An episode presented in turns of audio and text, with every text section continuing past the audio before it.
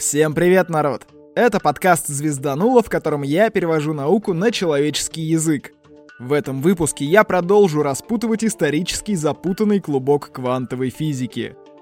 В прошлом эпизоде я рассказывал про то, как квантовая физика появилась вообще, вкратце обрисовал картину происходящего и остановился на создании квантовой механики и принципа неопределенности Гейзенберга — на этом сказал, что Эйнштейну не понравилось большое количество случайностей, и он высказал свое веское фи. Случайности не случайны. С этого начался довольно плодотворный и мощный спор Эйнштейна и копенгагенцев, которому я хотел посвятить сегодняшний выпуск. Но все вышло как всегда, так что в этом эпизоде я расскажу только об одной стороне. В левом углу ринга. Копенгагенская интерпретация — Информации дофига, и мне ничего не хочется выкидывать, так что слушайте. В конце концов, чем больше я тут расскажу, тем дольше будет продолжаться вся эта звезданутая история. Вам она, кажется, нравится, а мне уж точно. Ладно, поехали. В общем, Нильс Бор жил и работал в Копенгагене. Отсюда и название. Он бок о бок работал с Гейзенбергом, который вообще-то немец и жил в Германии, но в 1927 году приехал таки в Копенгаген снова, и вдвоем с Бором они сформировали то, что сейчас называется Копенгагенской интерпретацией. Почему снова и как вообще протекала дружба Бора, Гейзенберга и физиков того времени, предлагаю почитать в пьесе «Копенгагенцы». О ней расскажу в закадре, а сейчас вернемся к копенгагенской интерпретации — это взгляд на квантовую механику с определенным набором идей и понятий. Вообще в квантовой механике многое построено на вопросе об измерении, то есть на вопросах, как провести идеальное измерение, что такое наблюдатель и тому подобных. Вот на эти вопросы в том числе попытались ответить Бор с Гейзенбергом. Итак, копенгагенцы говорят, что мир состоит из квантовых объектов и измерительных приборов — Квантовые объекты могут быть в состоянии суперпозиции, то есть находиться в двух состояниях одновременно. Но если мы их измеряем, то заставляем таки определиться. То есть сводим состояние суперпозиции к одному состоянию. Называется это редукцией волновой функции. Копенгагенцы уверены, что квантовая механика описывает не микрообъекты сами по себе, а только их свойства, которые проявляются в макроусловиях, когда человеки своими большими приборами пытаются наблюдать квантовый мир. Кстати, именно из-за этого и из-за редукции волновой функции копенгагенцы не могут измерить начальное состояние объекта, поэтому описывают его статистически. То есть и интерпретация у нас статистическая — Откуда у нас частица-то в итоге летит? А ну-ка, потрудитесь ко мне объяснить, товарищ капитан, это что такое? Не могу знать, товарищ подполковник. Не можете знать? Я правда не знаю. А? Предположи. Предположите, это... В общем, центральной идеей копенгагенцев становится волновая функция, а единственное, что имеет реальное физическое значение в реальной жизни — квадрат ее модуля. Он-то и показывает вероятность нахождения частицы в заданном объеме пространства — Вероятность нахождения — это хоть что-то. Но проблема в том, что это мы говорим про здесь и сейчас. А где частица была раньше? В классической физике мы начинаем смотреть причинно-следственные связи и находим какой-то первоисточник. Например, мы чуем запах дыма. Ищем причину. Ага, нашли дымок. Находим причину этого дыма. А у вас молоко убежало. Вот и пришли к первоисточнику. Таким образом, мы можем найти первоисточники всех процессов, например, отследить волну до самого начала ее. Но в копенгагенской интерпретации причинно-следственные связи могут выполняться только для волновой функции, а не для самой частицы и уж тем более не для координат или скоростей.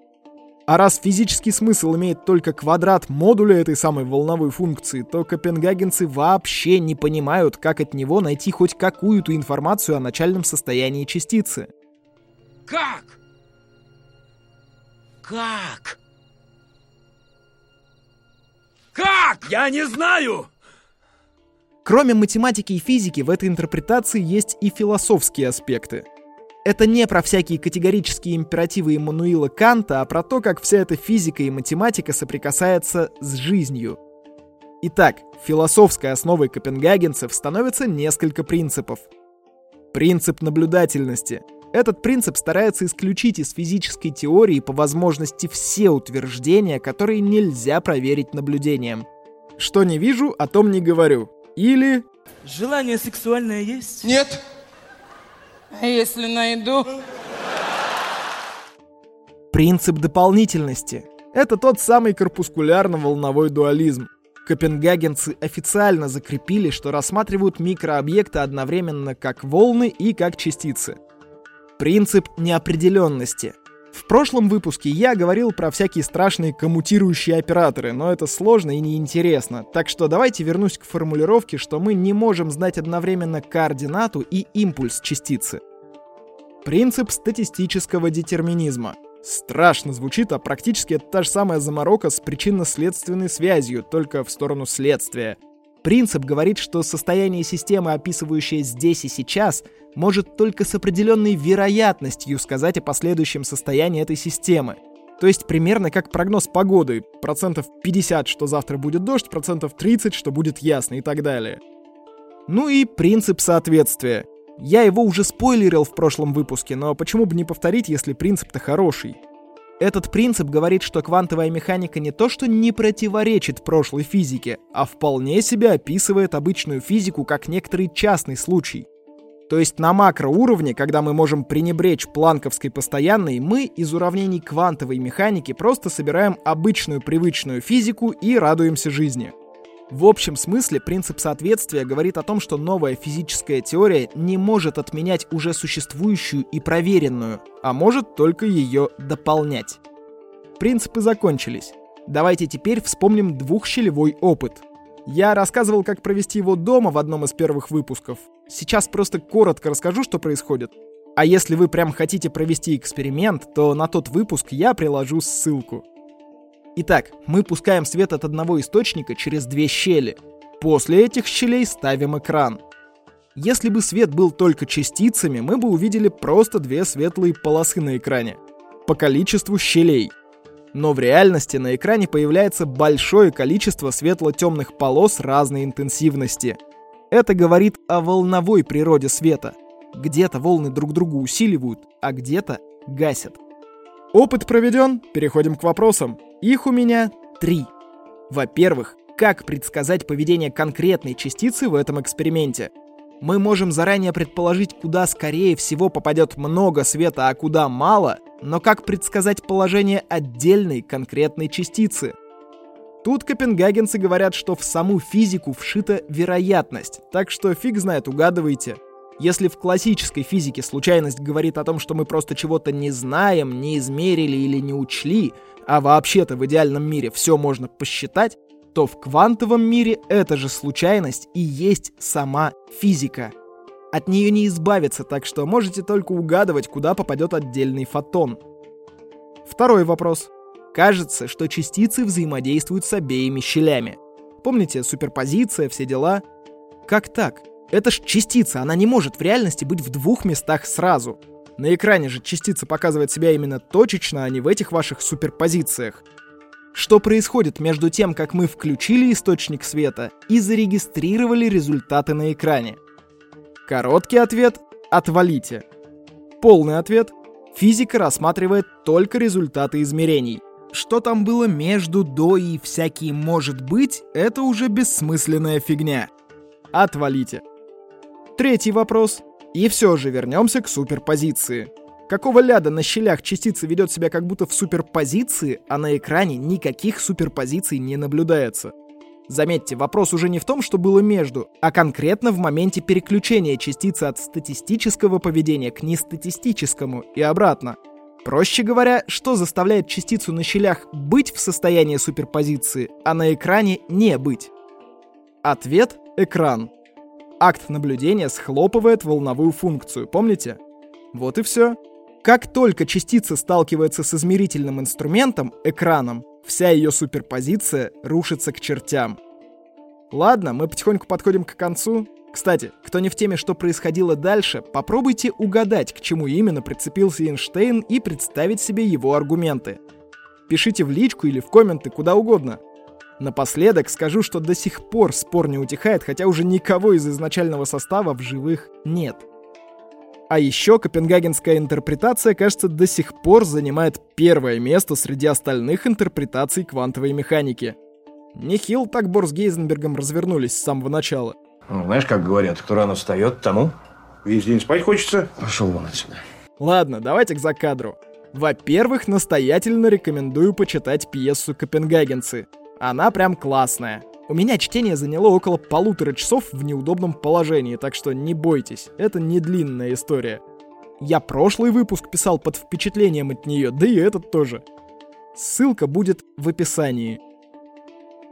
Помните, я хотел уйти в отпуск? Этот выпуск я пишу прям день в день, то есть в понедельник, 23 числа. Отпуск все еще только планируется. Но планируется. Я все еще хочу написать выпусков впрок и незаметно отдохнуть, но на этой неделе его величество ремонт подвинул мои планы. Ну ладно, погнали дальше. Статистика настолько взлетела, что я в ауте. У нас со времен скачка после похода в гости в теорию большой бороды таких показателей не было. Ну, разве что в день космонавтики, когда я выложил аж три выпуска за неделю. В общем, я не знаю, что вы там делаете, но, пожалуйста, продолжайте, а. Сомневаюсь, что это я что-то такое нажал, и вдруг все побежали слушать. Хотя, кажется, кнопку «Выложить эпизод» все же стоит нажимать. Не знаю, в общем. Я рад подъему статистики, и спасибо вам за это большое. Ну и да, на Boosty у меня два подписчика, Алексей Герасимов и Вадим Нечаев. Есть еще Лидия Ковязина, которая подписалась на ВК-донат. Еще привет передаю в Калифорнию Сергею Луценко и его дочери Елене. Да, я все еще под впечатлением от того, кто и где меня слушает. Ну и нельзя не вспомнить про ручной эмулятор Patreon а от Александра Петрова. Спасибо вам, народ. Мне очень приятно, что вы поддерживаете всю вот эту звезданутую историю. А остальные, кто не успел, подписывайтесь на Boosty, ВК Донат или просто скидывайте донаты на Тиньков. Ссылки будут в описании. С вашей помощью я уже купил рекордер, который меня дико выручает, и у меня есть еще планы, как улучшить подкаст. Кстати, на Boosty я сам могу поставить ежемесячную сумму для подписки, так что если вы вдруг хотите донатить определенную сумму, но у меня на Boosty такой нет, напишите мне, и я ее обязательно добавлю. А еще можно поддерживать подкаст нематериально. Делитесь им, рассказывайте друзьям, в общем, помогите подкасту добраться до большего количества динамиков и наушников.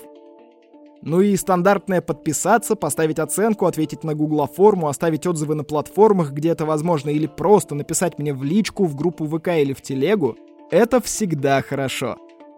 Ладно, народ, с вами был Роман Юдаев. Услышимся в следующем выпуске.